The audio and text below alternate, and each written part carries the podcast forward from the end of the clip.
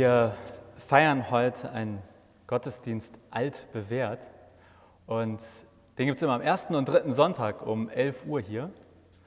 Und zu diesen Gottesdiensten gehört auch, dass ich mich daran halte, was der vorgeschlagene Predigttext ist. Also jeder Sonntag gibt es zumindest einen Vorschlag, über welchen biblischen Text man predigen könnte.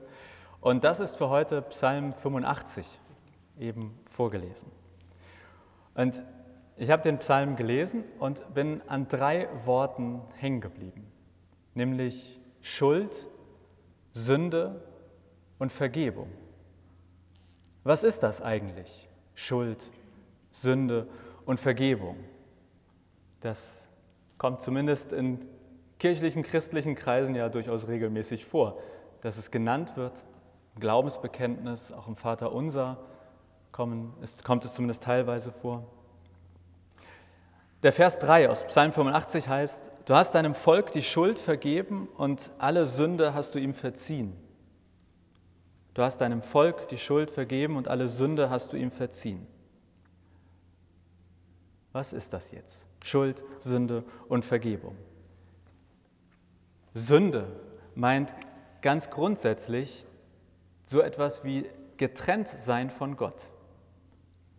Da stimmt was mit der Beziehung nicht. Man ist nicht zusammen beieinander. Schuld meint konkrete Verfehlungen gegenüber Gott oder Menschen. Also etwas genauer, Schuld meint nie die Gesamtheit eines Menschen, Sünde dagegen schon. Ich kann schuldig sein, weil ich der Verursacher eines Unfalls war. Ich war vielleicht nicht aufmerksam habe zu laut mitgesungen im Radio, habe kurz geträumt und trage dann die Schuld für etwas, wo ich vielleicht etwas versäumt habe zu tun oder etwas falsch gemacht habe. Das macht mich aber nicht zu einem durch und durch schuldigen Menschen, sondern ich trage dann nur die Schuld für diese bestimmte Sache. Da können natürlich noch ein paar Folgeschäden entstehen, aber prinzipiell geht es bei Schuld um eine mehr oder weniger einzelne Sache. Sünde meint meinen Grundzustand. Also ich bin Sünder oder ich bin nicht Sünder. Ich kann aber nicht Teilsünder sein. Ich kann aber teilschuldig sein. Für einen Teil meines Handelns oder für einen Teil der Dinge, wie sie sind, kann ich auch die Schuld tragen. Also, Sünde meint den Menschen so als Ganzes und Schuld meint Teile des Menschen. Es gibt ja das schöne, ich weiß gar nicht, ob das ein Sprichwort ist, aber kleine Sünden bestraft der liebe Gott sofort. Und das Sprichwort ergibt eigentlich theologisch gar keinen Sinn. Denn es geht bei der Sünde gerade ja nicht um einzelne kleine Taten, sondern um das große Ganze. Ich sündige nicht mal hier oder dort, sondern ich bin Sünder oder ich bin nicht Sünder. Wenn also Gott und ich auf Facebook oder auf irgendeinem Social-Media-Portal einen Beziehungsstatus hätten und wir würden feststellen, wir haben keine Beziehung oder diese Beziehung, die ist echt ziemlich gestört, die ist nicht gesund, dann würde dort vielleicht stehen Sünder. Wenn ich mit dem Auto jemand anderem hinten reinfahre, dann würde dort stehen, Jonas trägt die Schuld für diesen Unfall, aber nicht Sünder. Und daraus folgt, es gibt eigentlich gar nicht mehrere Sünden, sondern nur eine. Schuld kann es im Plural geben. Was heißt das konkret oder was heißt das konkreter? Wenn wir über Sünde sprechen, dann geht es um etwas, was nichts mit dem zu tun hat, was du getan hast oder nicht getan, hat, getan hast. Wenn wir über Schuld sprechen, dann reden wir über das, was wir getan haben oder nicht getan haben. Und in diesem Psalm 85 und vor allem in diesem 1 Vers 3 lese ich, dass Gott sich um beides kümmern kann. Gott ist der richtige Ansprechpartner, wenn es um Schuld geht. Gott ist der richtige Ansprechpartner, wenn es um Sünde geht. Der Psalm sagt, Gott kann dir deine Schuld vergeben. Gott kann die Sünde vergeben. Gott ist also so oder so der richtige Ansprechpartner. Gott ist dein Ansprechpartner bei Schuld. Wenn du Mist gebaut hast, wenn du dich schuldig fühlst, wenn du schon ziemlich lange schuldbeladen durch dein Leben läufst, ab zu Gott. Manche Menschen sagen ja, oder ich höre das immer wieder, Jonas, ich bin so ein schlechter Mensch, wenn es einen Gott gibt, dann will der mit mir nichts zu tun haben. Und falscher könnte eine Aussage gar nicht sein. Gerade dann will der Gott der Bibel etwas mit dir zu tun haben. Der Gott der Bibel liebt es zu vergeben. Der Gott der Bibel will vergeben. Der Gott der Bibel vergibt. Auch dir, auch mir, jedem von uns, wenn. Und ich glaube, es gibt ein Wenn. Und das Wenn lautet, wenn du zu ihm kommst und deine Schuld bei ihm bekennst, also bei ihm ablädst und sagst, ich bin's und das ist der Mist, den ich mit mir herumtrage. Das kann in so etwas wie einer Beichte enden. In den meisten Fällen, oder ich erlebe das immer wieder so, dass die Leute überrascht sind, evangelische Kirche und Beichte. Irgendwie, in, zumindest in Film und Fernsehen, ist ja meistens der Priester der, der die Beichte abnimmt. Und dann geht es einmal in den Beichtstuhl. Und meistens ist das dann irgendwie nicht so positiv für die Kirche. Beichte gibt es auch in der evangelischen Kirche. Und Beichte bedeutet, ich bekenne meine Schuld und ich lasse mir Vergebung zusprechen. Und dafür muss man nichts erfüllen oder leisten, außer eben das sich auf den Weg machen und aus tiefstem Herzen mit ehrlichem Gewissen zu bekennen. Und dann ist die Gewissheit auch im Evangelischen da, dir wird vergeben. Nicht dir kann vergeben werden oder wenn du jetzt noch folgende Dinge tust, dann, sondern dann wird dir vergeben. In so einer Beichte gilt das Beichtgeheimnis. Also wenn ihr zu einem Pastor, einer Pastorin, einem Priester geht und sagt, ich möchte beichten, dann muss das, was ihr dort sagt, auch dort bleiben. Aber Vergebung sich zusprechen lassen, das, dafür braucht es nicht den Mann im schwarzen Kleid und auch nicht die Frau im schwarzen Kleid. Das können letztlich wir als Christen und Christen untereinander. Weil das Entscheidende ist das ehrliche Bekennen. Quasi vor Gott kommen und sagen, hier bin ich und das ist der Mist, den ich mit mir rumtrage. Hier fühle ich mich schuldig. Ob du dann wirklich Schuld hast oder nicht, ist ja fast egal, aber wo du dich schuldig fühlst, wo du das Gefühl hast, ich trage Schuld mit dir herum. In dem Moment, in dem du es vor Gott bekennst, darfst du dir gewiss sein, Gott vergibt mir diese Schuld. Und deswegen finde ich, ist der Gott der Bibel ein befreiender Gott, ein Gott, der Befreiung zumindest im Angebot hat. Denn das ist natürlich keine rechtliche Freisprechung. Wenn wir uns von Gott Vergebung zusprechen lassen, das ändert nichts daran, dass meine Versicherung sagt, Jonas, du bist dem hinten raufgefahren, da müssen wir nochmal drüber reden. Dann kann ich nicht sagen, ich war beim Pastor, alles gut. Es geht nicht um die rechtliche Freisprechung. Es geht um das, was in unserem Herzen ist und es geht um das, was zwischen uns und Gott ist. Und das kann glaube ich, etwas sehr Befreiendes sein. Ich war in der letzten Woche auf einer Fortbildung und da waren ein paar PastorInnen dabei, die in Gefängnissen Seelsorger sind und die genau solche Gespräche dort wo sehr regelmäßig führen. Da wurde man schon verurteilt, man sitzt seine Strafe ab. Und man könnte ja meinen, dann ist die Schuld irgendwie abgegolten.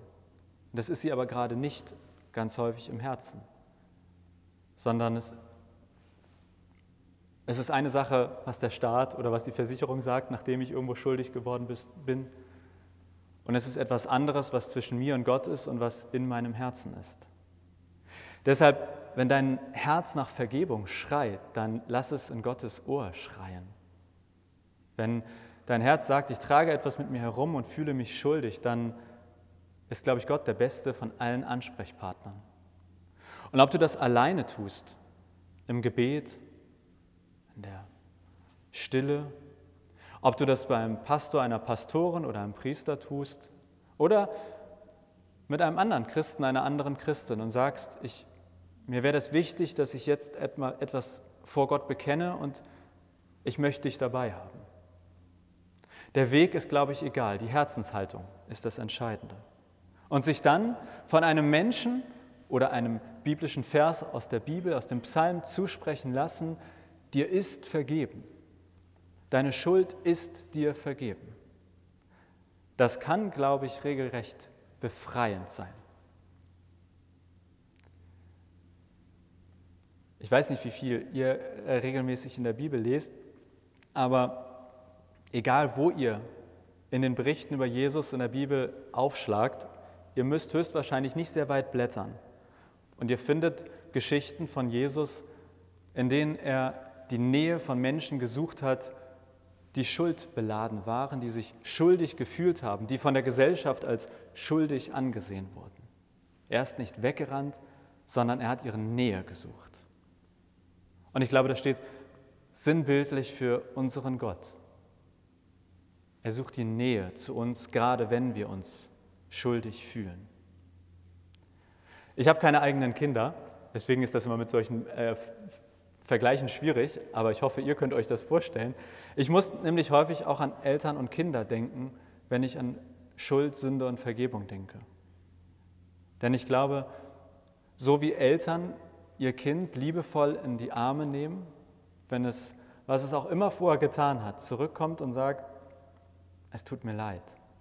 Und man es dem eigenen Kind glaubt und nicht das Gefühl hat, jetzt spielt es mit mir dann glaube ich, die allermeisten Eltern, die sagen dann, es ist in Ordnung, ich liebe dich trotzdem oder nicht weniger. Und genau so stelle ich mir das vor, wenn wir zu Gott kommen und sagen, es tut mir leid. Und wenn wir das aufrichtig und mit ehrlichem Gewissen tun, dann ist der Gott der Bibel einer, der sagt, ich vergebe dir, denn ich liebe dich und uns liebevoll in die Arme nimmt. Schuld, Sünde und Vergebung. Was ist also am Ende Vergebung? Vergebung heißt für mich, Gott nimmt dich in die Arme, egal wie oft du dich von ihm abwendest. Vergebung heißt, Gott trägt es dir nicht nach, egal wie oft du seine Angebote für ein gutes Leben missachtest oder nicht beachtest. Vergebung heißt, was auch immer du an Schuld mit dir herumträgst, Gott nimmt es dir ab. Vergebung heißt, egal wie dreckig man sich fühlt, wie schlecht man sich fühlt, Gott hat das beste Waschmittel. Er wäscht es wieder rein und weiß. Und Vergebung ist von Gottes Seite aus immer bedingungslos, aber hat eben eine Voraussetzung. Und das ist unsere Hinwendung. Wenn du also das Gefühl hast, Schuld, Sünde, Irgendwas rumort da in mir. Ich weiß gar nicht, ob die Beziehung jetzt mit Gott so richtig schlimm ist, aber ich fühle mich irgendwie ein wenig schuldig oder ich habe das Gefühl, ich bin an anderen Menschen schuldig geworden. Ja, ab zu Gott. Und wenn du das Gefühl hast, ich muss da eigentlich mal ganz grundsätzlich ran an die Sache mit Gott, ab zu Gott. Ob du dich schuldig fühlst oder das Gefühl hast, da stimmt was grundsätzlich nicht. Ich glaube, der einzige Schritt, um Vergebung von Gott zu erlangen, ist die Hinwendung. Und sich dann durch Bibel oder Pastor oder durch einen anderen Christ, eine andere Christin zusprechen lassen, dir ist vergeben. Nun kann es natürlich sein, zumindest wer Kinder von euch hat, der kennt das wahrscheinlich, das Kind kommt abends, entschuldigt sich und am nächsten Tag ist schon gar nicht mehr so viel davon übrig. Ähm, Vielleicht geht das Ganze schon wieder von vorne los. Ich glaube, wir sind genauso. Und deswegen ist Vergebung kein einmaliger Akt. Es gibt nicht, ich war Sünder, irgendwas stimmte da nicht in meiner Beziehung mit Gott, dann bin ich zu Gott hin, wir haben das geklärt, jetzt ist alles super. Es gibt nicht, ich bin an dieser Stelle schuldig geworden, ich bin einmal irgendwo hin, habe mir Vergebung zusprechen lassen, jetzt ist alles gut, sondern das ist wie ein dauerhafter Prozess. Martin Luther hat das mal genannt, wir sind gleichzeitig Sünder und Gerechte. Und mit Gerechte meinte er Menschen, denen die Vergebung zugesprochen wurde.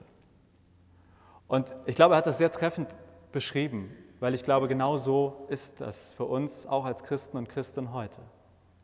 Wir leben in so einem dauerhaften Wechselzustand. Auf Facebook der Status wechselt mindestens wöchentlich. Mal steht da schuldig, mal steht da vergeben, mal steht da Sünder, mal steht da nicht Sünder. Und für mich ist das eine der schönsten Zusagen aus der Bibel und eben ganz besonders in diesem Psalm aus Psalm 85. Der Gott der Bibel hört nicht auf, uns zu vergeben. Er tut es immer und immer wieder. Egal wie oft wir uns abwenden, auf jede Hinwendung folgt ein erneutes Ich vergebe dir. Schuld, Sünde und Vergebung, das waren jetzt ein bisschen so meine Gedanken. Und jetzt spiele ich den Ball zu euch zurück. Ähm, ihr habt jetzt quasi von mir ein paar Worte bekommen und meine Bitte ist, dass ihr jetzt einfach mal mit Nachbarn links, rechts euch austauscht. Was ist da jetzt gerade so zwischen den Ohren los bei euch? Oder was ist hier im Herzen los? Wo seid ihr hängen geblieben? Wo habt ihr gesagt, verstehe ich nicht? Oder spüre ich Widerstand? Sehe ich anders? Also ein kurzer Austausch, so mit Nachbarn links, rechts. Wenn ihr keinen habt, könnt ihr mal gucken, ob ihr so in der Nähe einen findet, wo ihr euch dazusetzen dürft, wenn die Person das auch möchte, so mit Blick auf Abstand. Und einfach ein paar Minuten darüber sprechen. Und wenn ihr nach den paar Minuten sagt, ich, wir haben ja einen Gedanken, den möchten wir auch laut sagen, oder wir haben eine Frage, die möchten wir einmal laut sagen, dann ist dafür auch gleich kurz Raum. Und wenn es eine Aussage ist, also jetzt keine zweite Predigt halten, aber wenn ihr sagt, ich habe da einen Gedanken, den möchte ich ergänzen, dann komme ich mit dem Mikro vorbei und ihr könnt es gerne uns allen sagen. Oder wenn ihr sagt, ich habe da noch mal eine Nachfrage, Jonas, dann könnt ihr die auch stellen und ich versuche es dann in ganz kurz entweder zu beantworten oder ich muss auch sagen, gute Frage, weiß ich auch nicht, müssen wir später drüber reden. Ja? Also die Idee ist, die Predigt endet jetzt nicht hier, sondern geht an euch, wird von euch fortgeführt. Entweder im Zweiergespräch oder wenn ihr sagt, auch darüber hinaus, danach noch kurz in der großen Runde. Okay? Ähm, nennen wir es Murmelphase für zweieinhalb Minuten. Es gibt auch keine Musik dabei, also danach gibt es die schöne Musik, dass wir hier nicht abgelenkt werden. Und äh, in zweieinhalb Minuten komme ich dann hier zurück und, sag, und frage euch, ob es jemand gibt, der was sagen möchte oder eine Frage hat. So, äh, wo auch immer ihr gelandet seid oder ob äh, schon das Mittagessen thematisiert wurde oder der kommende Sekt, gibt es jemand, der sagt, ich hab, wir haben einen Gedanken gehabt, den, halten wir, den würden wir gerne auch einfach mitgeben, quasi der Predigt anfügen? Oder gibt es jemand, der sagt, wir haben irgendwie hier eine Frage gehabt, das haben wir beide nicht verstanden oder das wollen wir nochmal zurückfragen? Dann komme ich mal vorbei.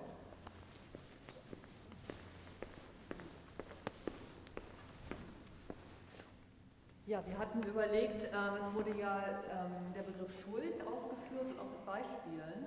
Aber uns hat ähm, der, bei dem Begriff Sünde äh, ein Beispiel oder zwei Beispiele mhm. gefehlt. Dankeschön. Ja, ist mir auch aufgefallen. ähm, ich glaube, das liegt daran, dass es mir sehr schwer fällt, Sünde wirklich in Worte zu fassen. Dass äh, für mich Sünde meint, irgendwie fühle ich mich mit Gott nicht verbunden oder ich habe das Gefühl, es mag ihn vielleicht geben, aber vielleicht sind wir nicht wirklich in einer guten Beziehung.